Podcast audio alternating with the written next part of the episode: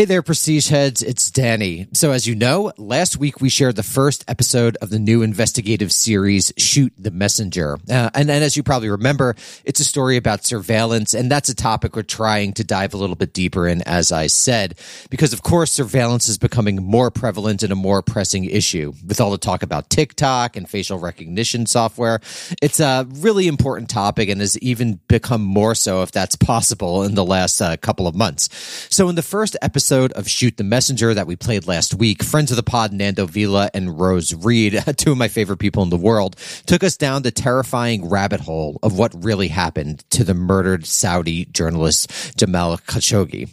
They interviewed his widow, one of several people in Khashoggi's inner circle who was infected. Her, her technology was actually infected with Pegasus spyware.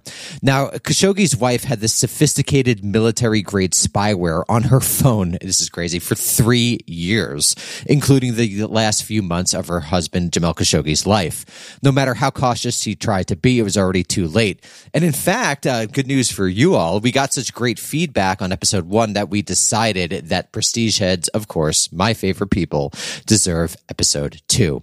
And this second episode digs deeper into how the Washington Post and Citizen Lab even discovered Khashoggi's widow. This episode really examines how Pegasus works and how Citizen Lab lab came to discover Pegasus years ago. Now, just to remind you all, this is the second episode of a 10 part series, and you should definitely subscribe to the rest of them. I've listened to all of those that have been released, and they're excellent. Follow it, like it, rate it. Whatever you do to our podcast, do to their podcast. And in fact, you can, as always, get Shoot the Messenger anywhere that you get podcasts. So without further ado, here is the second episode of Shoot the Messenger.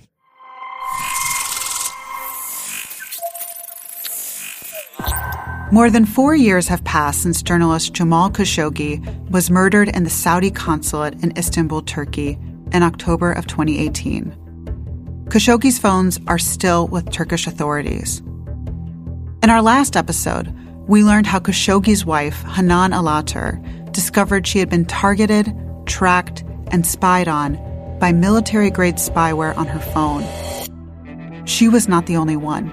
We start with the CNN exclusive new insight now into the murder of journalist Jamal Khashoggi and one of the unanswered questions why was he killed? The hacking of my phone played uh, a major role uh, on what happened to Jamal. I'm, I'm, I'm really sorry to say that. Omar Abdulaziz was a close friend of Jamal Khashoggi's. Omar is a vocal critic of Saudi Arabia's human rights abuses and now lives in Canada, where he was granted asylum. More than 400 messages between Omar and Jamal Khashoggi were compromised. We all carry our cell phones everywhere. And our cell phones carry our digital exhaust with them. And having that turned on you, it's so much more powerful than the tools that law enforcement and spies have used before. Dana Priest covers national security for the Washington Post, the same newspaper where Khashoggi worked before he was killed. Dana Priest is part of the Pegasus Project, a coalition of journalists working together to identify targets who have been hacked by Pegasus spyware.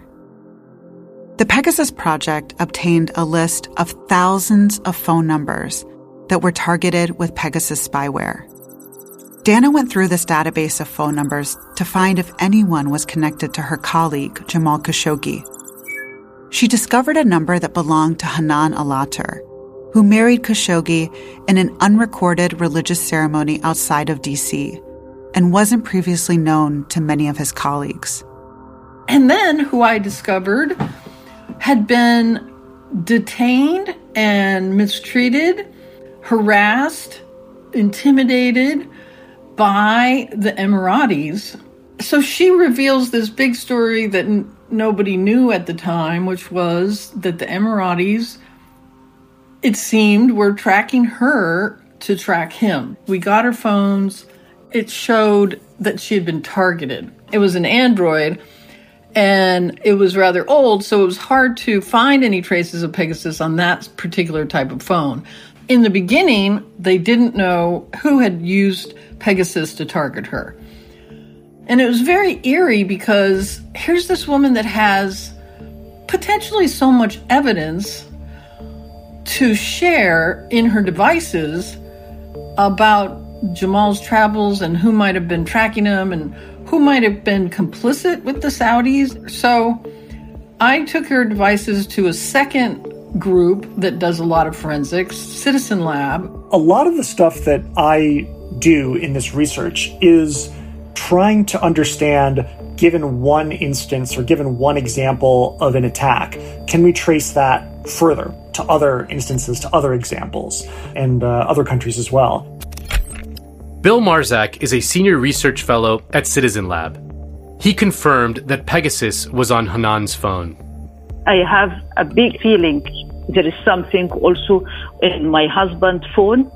If I have the evidence this happened to me, what about him?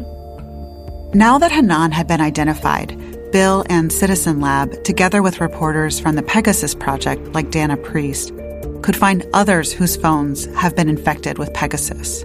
Yeah, I got kind of obsessed with this because we know the Saudis did it. So, what else do you need to know? And I just thought we need to know everything because we can know the Saudis did it, but who helped them do it? The question about whether he could have been murdered without Pegasus is is one way to ask the question, but the other way is who are these people making decisions that lead to the murder and hacking to death of this very gentle, sensitive man who was trying to bring more freedom of expression to his country. And I just kept saying, what in the hell could have happened in there? We pieced together what happened almost like a whodunit. Given one instance of an attack, can we trace that further to other countries as well? Regarding the spying and the Pegasus, we did not know. They did track him through me because they know I'm the closest one to him. This is Shoot the Messenger. I'm Rose Reid. I'm Nando Vila. Every season, we investigate one international news story. You may have heard the headlines. This is the deep dive. This first season, we examine the murder of journalist Jamal Khashoggi and his inner circle that has the world's most sophisticated military grade spyware confirmed on their phones. It's called Pegasus. How did this spyware come to be? How does it work? And how vulnerable are you? Over the course of 10 episodes, we're doing a special partnership with the Committee to Protect Journalists on espionage, murder, and Pegasus spyware. In our last episode, we examined the life, death, and betrayal of Jamal Khashoggi. Khashoggi's wife, Hanan Alater, discovered she had Pegasus on her phone for three years, including the last five months of Jamal Khashoggi's life. She was just one person in Jamal Khashoggi's inner circle to have Pegasus confirmed on their phones. Hanan is the smoking gun.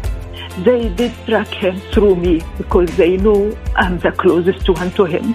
It was full access to the phone. This was the most sophisticated mobile spyware on the market. You have to go back to, you know, getting a copy of Pegasus, reverse engineering it. Thank you for looking for the truth. This is episode two Discovering Pegasus, a story told in two entangled chapters Omar Abdulaziz and Ahmed Mansour. Chapter 1 Jamal Khashoggi's Inner Circle Omar Abdulaziz.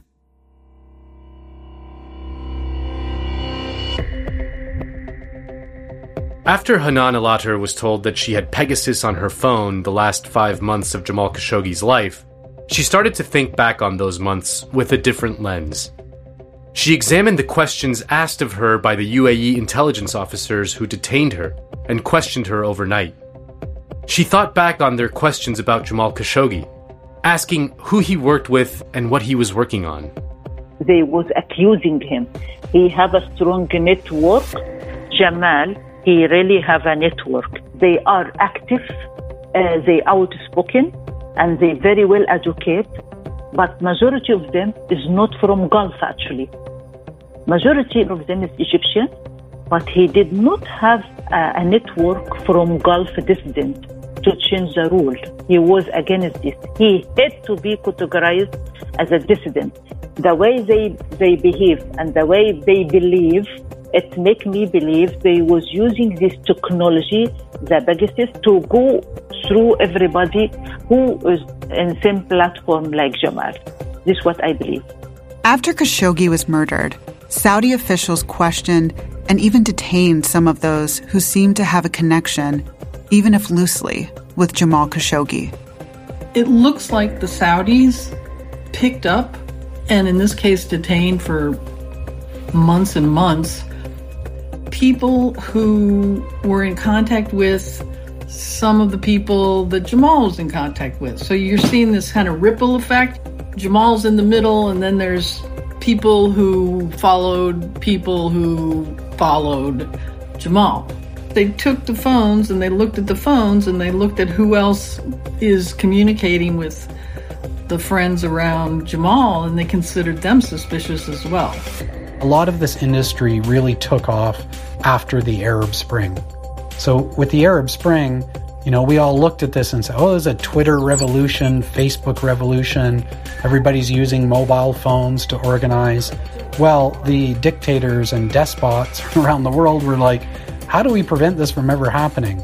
And waiting in the wings was a very eager private sector complex waiting to service them.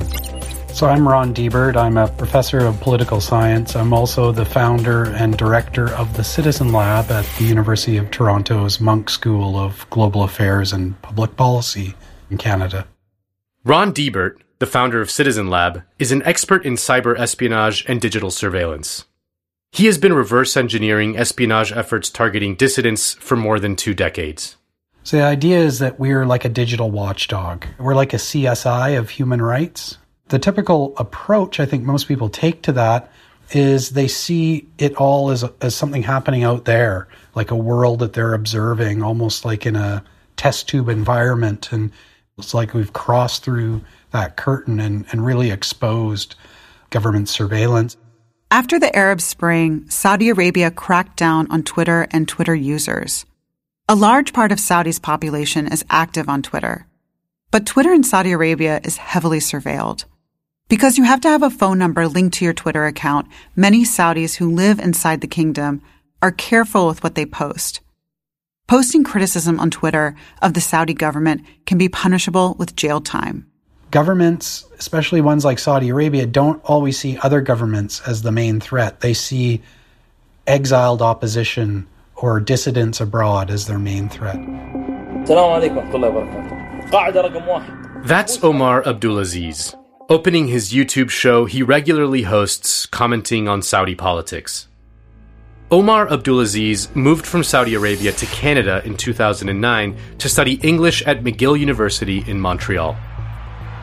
Omar was far away from home when the Arab Spring protests erupted across North Africa and the Gulf, and he started tweeting and posting videos commenting on the uprisings, the backlash, and the fallout. Omar developed a large following across social media on Instagram, Snapchat, YouTube, and now has more than half a million Twitter followers. As Omar's following grew, and with the new crown prince in power in Saudi Arabia, he became a target of intimidation. In 2016, two Saudi officials arrived in Montreal with Omar's younger brother. They took Omar to restaurants and were friendly. They made many appeals to Omar to come home. They offered him money. They implied that if he didn't return with them to the kingdom, there would be consequences. They insisted he at least go with them to the Saudi consulate, where a new passport would be waiting. He made these secret recordings of their meetings and shared them with CNN. We have come to you with a message from Mohammed bin Salman. I want you to be reassured. Omar texted a friend, a fellow Saudi living in exile. Should he go? I wouldn't trust them, the friend replied. That friend was Jamal Khashoggi. Omar did not go to the Saudi consulate. Khashoggi had initiated a friendship with Omar after he left Saudi Arabia. Omar was in a similar situation to Khashoggi, living in the West, speaking out on Saudi politics. Their friendship grew, they started to communicate regularly, and then they decided to collaborate. I was working with Jamal in some different projects. We were working on other uh, short documentaries, and also we were working to do some things for the activists who've been imprisoned in Saudi Arabia. Shortly after Khashoggi moved to the United States, the new Saudi crown prince made a bold move to assert his control over Saudi media. He rounded up Saudi media tycoons, placing hundreds of people under hotel arrest at the Riyadh Four Seasons. The choice was simple pledge allegiance or force over assets, in some cases, both. Here's Jamal Khashoggi commenting on the Crown Prince's dual effort to consolidate media and purge corruption. In my career as a journalist, an editor, I called for everything Mohammed bin Salman is doing right now. Not only me, every other Saudi writers, commentator, we all wanted us to be free from radicalism.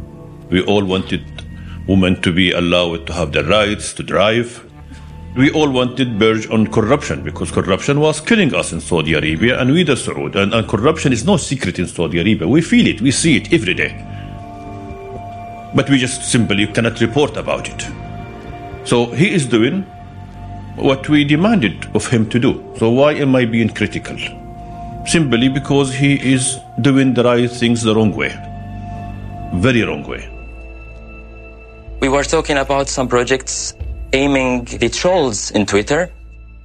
Khashoggi pledged $30,000 to invest in an operation he and Omar called The Bees, an organized group of dissenters brave enough to post to Twitter and across other social media. Omar would use the money to buy SIM cards so people could tweet without being easily traced.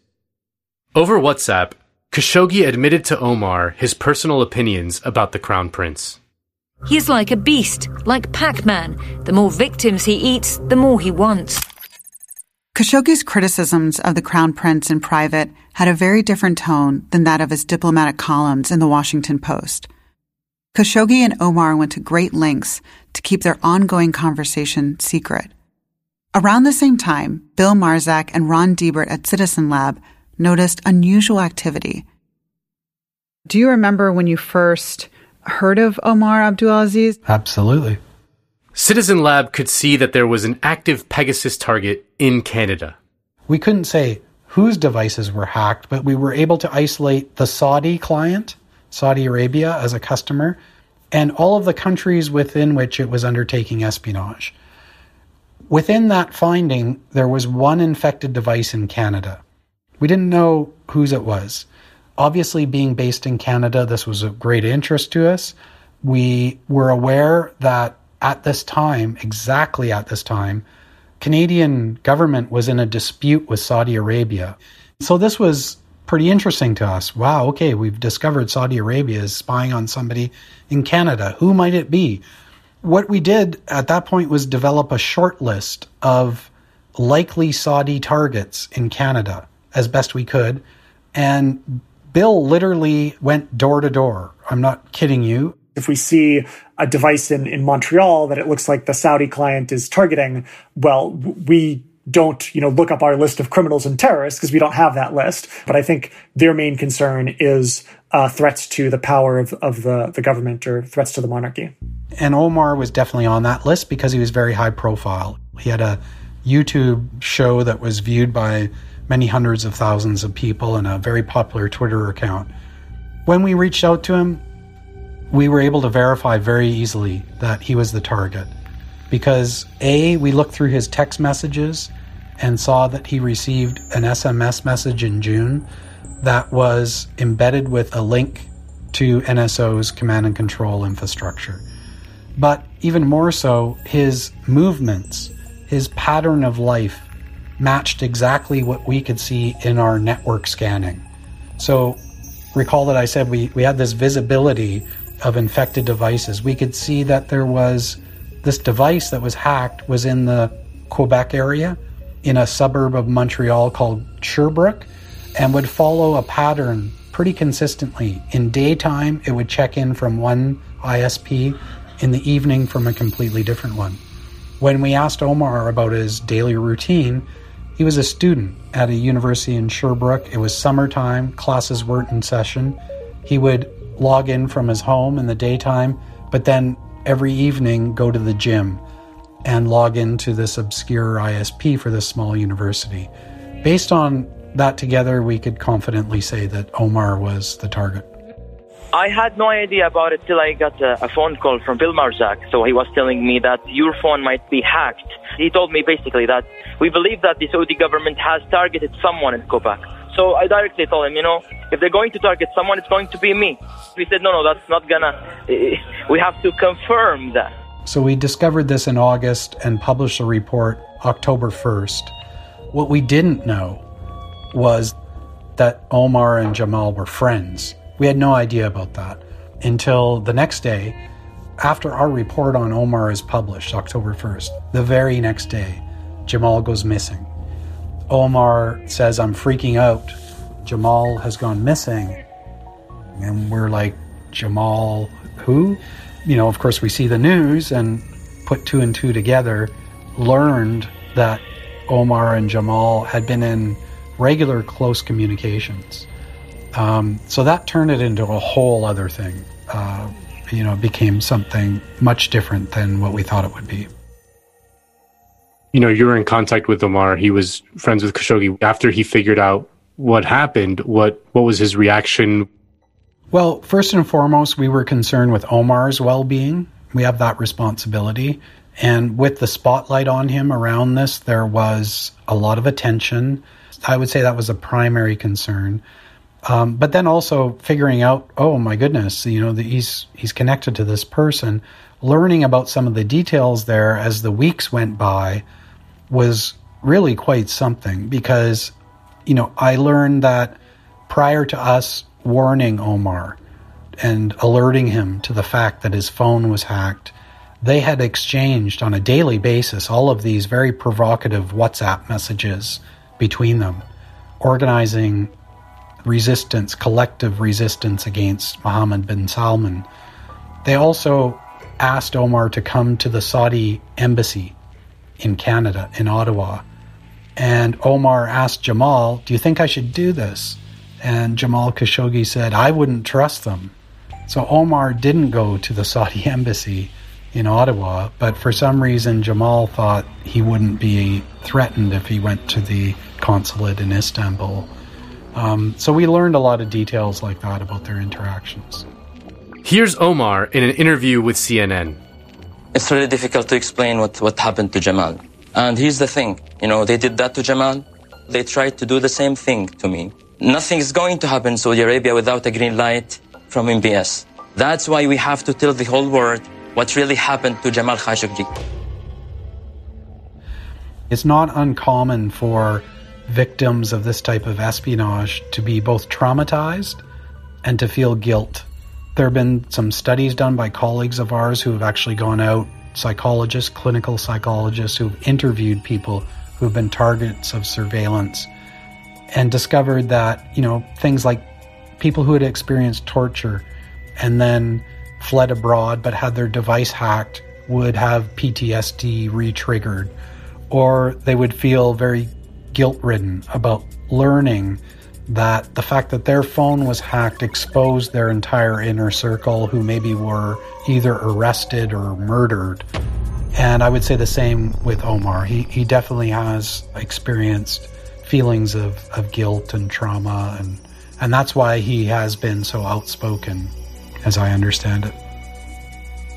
Maybe they, they were listening to every single call that we had, they were listening, they were reading our chat. After Omar realized that his phone was hacked, he thought of the thousands of people from all over the world and within Saudi Arabia who reached out to him, either through encrypted means or via direct message, thinking that what they're writing him is private and protected. In every single minute, so many people are contacting me via my Instagram, my Snapchat, my Twitter account. So now they are in, in real danger because of that. And do we know if Jamal Khashoggi's phone was also hacked by Pegasus?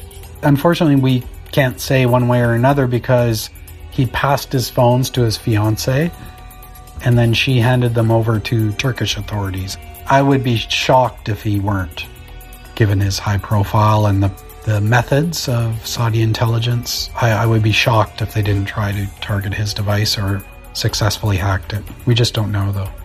We can only guess as to why Turkey has never released Jamal Khashoggi's phones. But what we do know is how Ron and Bill at Citizen Lab discovered Pegasus. You have to go back to, I would say, all the way back to Ahmed Mansour and us, you know, getting a copy of Pegasus. That's after the break. This is what I'm talking about. Every layer, every twist and turn reveals a deeper thread. It's just wild how Citizen Lab was able to find Omar Abdulaziz, and that was just months before Khashoggi's murder. There were hundreds of text messages between Khashoggi and Abdulaziz that were compromised. Hundreds.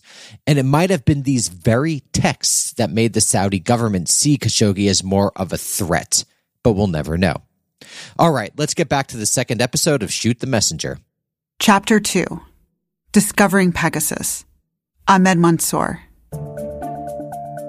Often referred to as the last human rights defender of the United Arab Emirates, Ahmed Mansour has been leading a decade long fight calling out human rights abuses of his government. Ahmed Mansour has been intimidated by the Emirati government in various ways. He's been detained, he's been beaten, his bank accounts have been frozen and emptied. He was stripped of his right to work as an engineer. His passport has been taken away, and he wasn't allowed to leave the country. And he has been targeted with spyware on his computer and even his baby monitor. So when he got a suspicious text, he knew to reach out to Bill at Citizen Lab. So this was actually in the summer of 2016, and it was uh, right before I was going to sleep here in Berkeley. I got a text from Ahmed Mansour, a UAE activist. Ahmed Mansour in the UAE, who'd been pretty vocal about expanding voting rights. Nicole Perlroth has written a book about the cyber industry called This Is How They Tell Me the World Ends. She has been covering cybersecurity for the New York Times for the past decade. I'd worked closely with people like Bill Marczak at Citizen Lab, covering some of the spyware that was turning up on the phones of people like Ahmed Mansour, he had been previously targeted with spyware, and we had done a report on him a few years earlier to try to get inside his computers. What was interesting about this text in 2016 is that it appeared to be a link that was sent to his mobile phone promising new secrets about torture of detainees in, in UAE prisons. It was kind of odd because it was from an unknown number.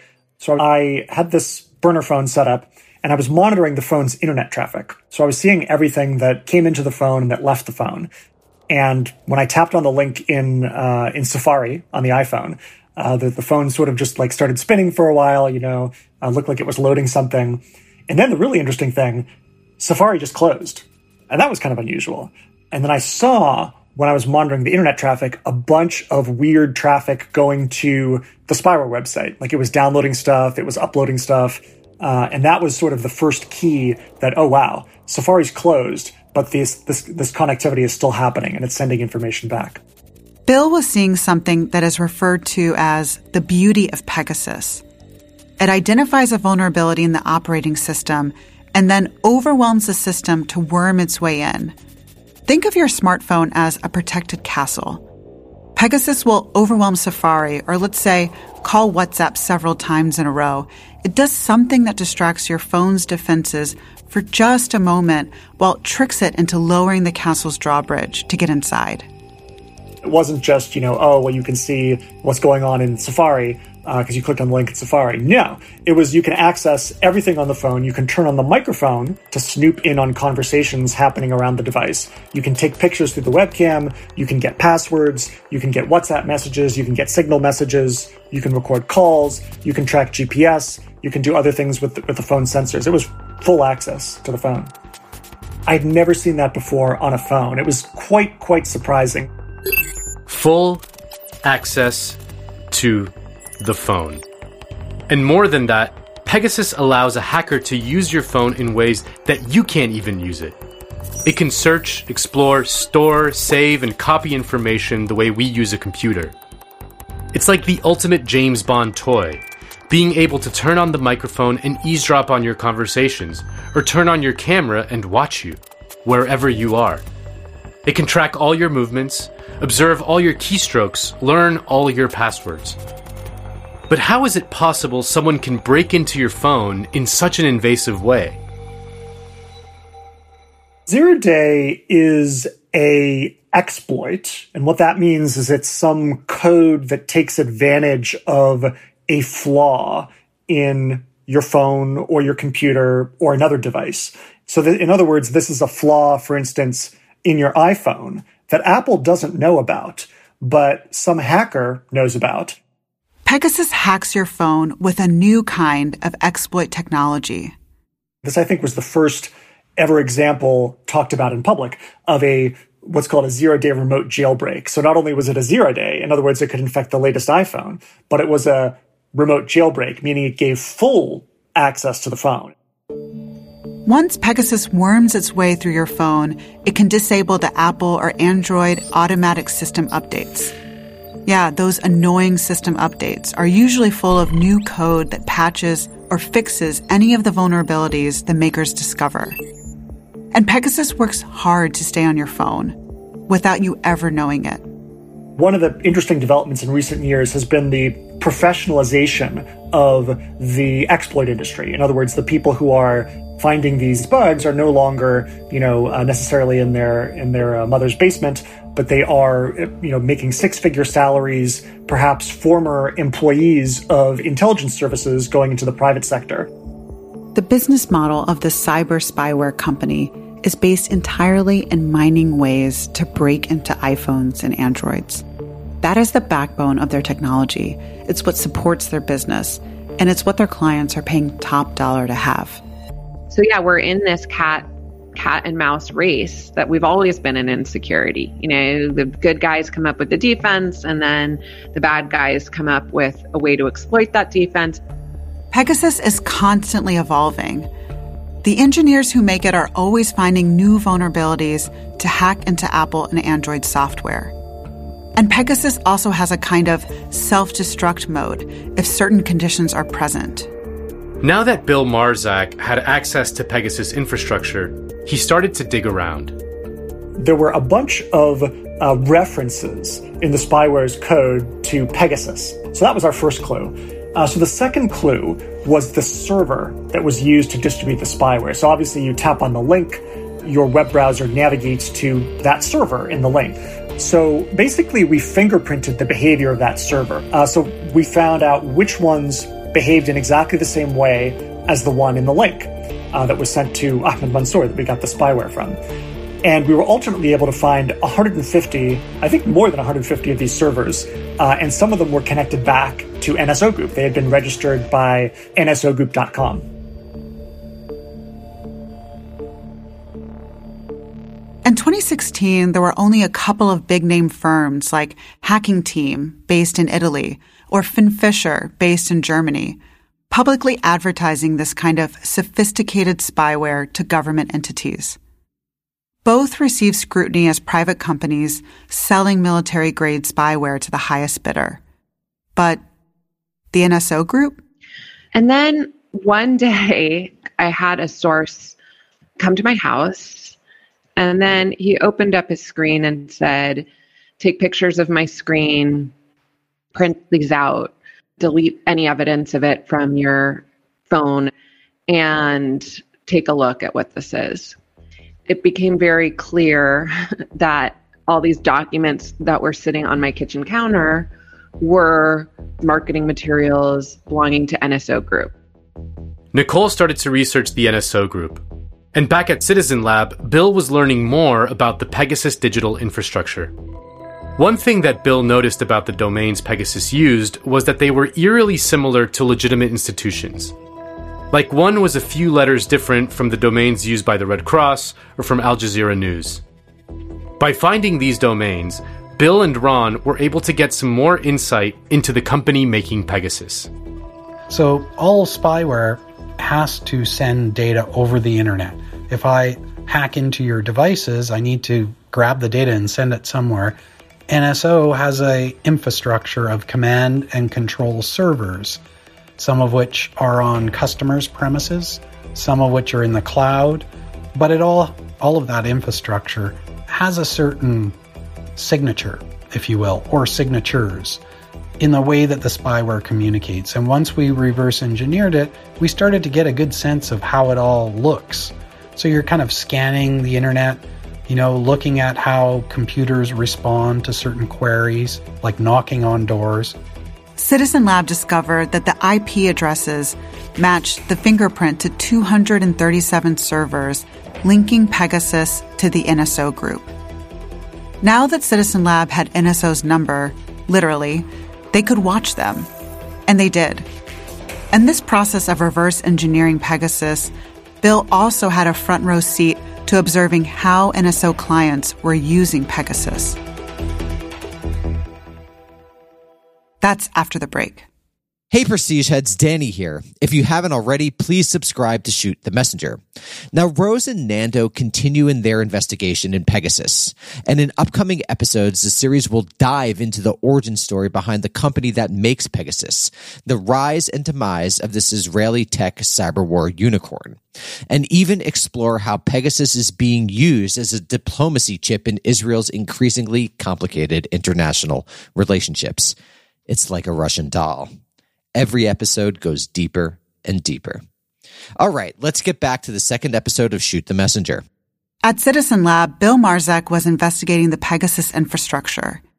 He learned that he could filter by individual clients. And as NSO clients are countries, Bill could isolate a single country's list of targets. And I think, you know, by volume, the biggest sources of activity we see are some of these Middle Eastern governments. Maybe there's some terrorists they're going after, but I think their main concern is threats to the power of the government or threats to the monarchy. Back at the New York Times, Nicole Perlroth had to decide if she would write about the NSO group. But she had been burned before. Exposing cyber war companies didn't hurt them, it often helped their business basically I was helping them advertise their product to a number of governments. So I didn't want to do the same with NSO. So I waited until there was a clear cut case of abuse. In the meantime, I started asking around about NSO Group. And I was in the middle of that process when I got the call from Lookout and Citizen Lab that once again, Ahmed Mansour's phones had been basically tapped with a new form of spyware that they had traced back to NSO Group. So here I was with all these documents still littered across my kitchen counter.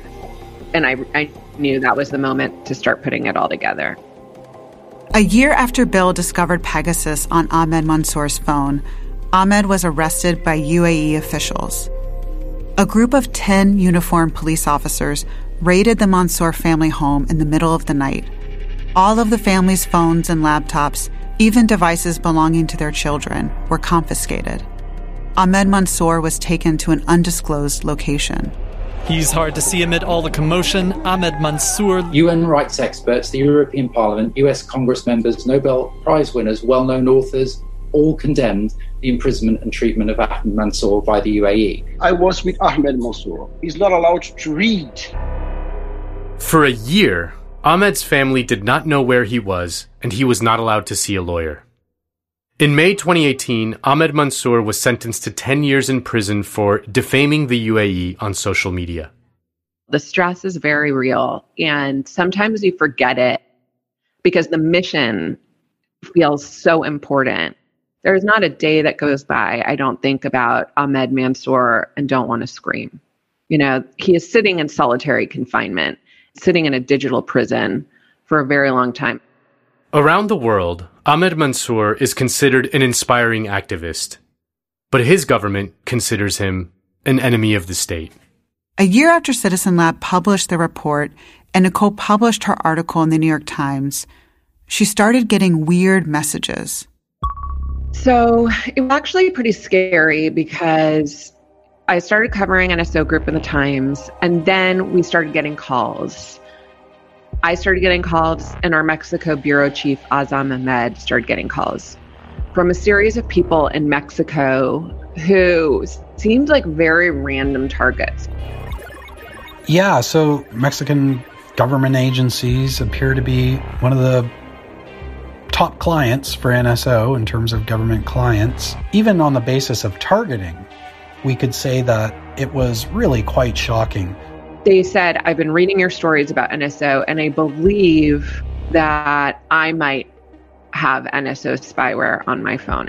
And it turns out that yes, all of these people had Pegasus on their phone. What they had in common, these were really random.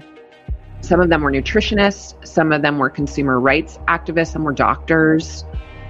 Health scientists and researchers who were working on putting a tax on sugary beverages to reduce consumption, they were targeted. So by this point, I knew Mexico was an NSO client. It's one of Coca Cola's biggest customer bases. They have large market share in Mexico. So clearly, someone in government was getting kickbacks from the soda industry or didn't want to see the soda tax passed. And Azam and I put that story together, and that led to more stories. And we broke that story in the Times. I would have to say that of anything I've covered, that generated the biggest response. People in Mexico took to the streets, they took to Twitter, here in the United States, even. But for days, I was getting a lot of incoming text messages. Mine were check out this article with a link. You're going to want to see this with a link. But they were all from unknown numbers. And by then I knew better than to click on any links, even if they're from my husband. I got very paranoid about clicking on any links or, or attachments. So, really, quite a, a kind of epidemic of targeting in Mexico. But, you know, when you add it all up, it's like probably the most extreme, the best example of abuse using commercial spyware from our research. NSO Group, the Israeli tech company that makes this spyware, says that they only deal with vetted government actors who use this technology to target criminals and terrorists. But our investigation shows that this technology is often misused. Cyber weapons are being used to wage a war against individuals now, not just against banking systems or hospital systems or a country's power grid or you know a country's computer system but now it's me and you because we all have these damn cell phones that are vulnerable. And because our laws have not caught up in any way to the weapons themselves it's big brother sitting on top of all these societies that are in an active battle for their political future even if you're not surveilled, but you think everyone is, that changes your behavior. The circle of people that we now know were infected by Pegasus is five times greater than the ones that we absolutely knew when we wrote the stories. NSO's market is larger than we thought in the beginning.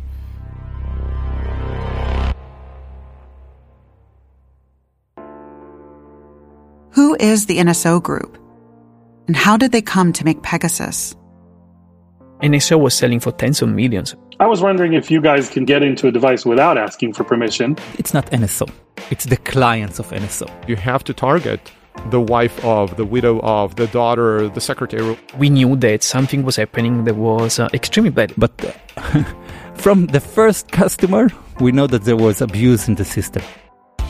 That's on the next episode of Shoot the Messenger. Shoot the Messenger is a production of Exile Content Studio. We are distributed by PRX.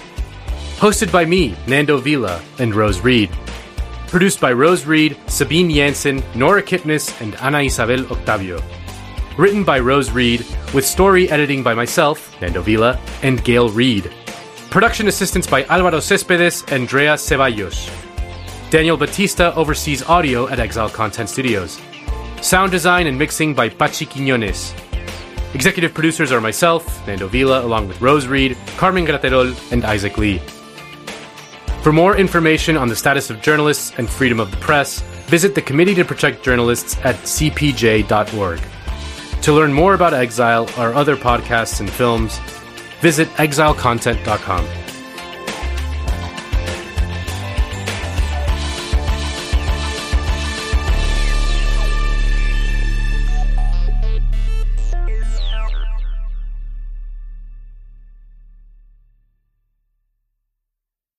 Now, that was just a taste of the new podcast, Shoot the Messenger. There's so much more to this story, and Rose and Nando, I think at least, really do a fantastic job of connecting all the reporting about Pegasus and putting it together into one streamlined story. Now, the next episode, the third episode of Shoot the Messenger, takes us behind the scenes of the creation of the NSO group. In some ways, it follows the typical tech founder myth. A couple of high school buddies start a small business and stumble onto something bigger than they ever could have imagined. But considering the work they do, selling software to governments around the world that allows these governments access to every aspect of someone's phone, it feels much more sinister than your classic capitalist fable. And it's a story you don't want to miss. To make sure you get the episode straight to your phone, make sure to subscribe to Shoot the Messenger today. And as always, you can find Shoot the Messenger anywhere that you get your podcasts.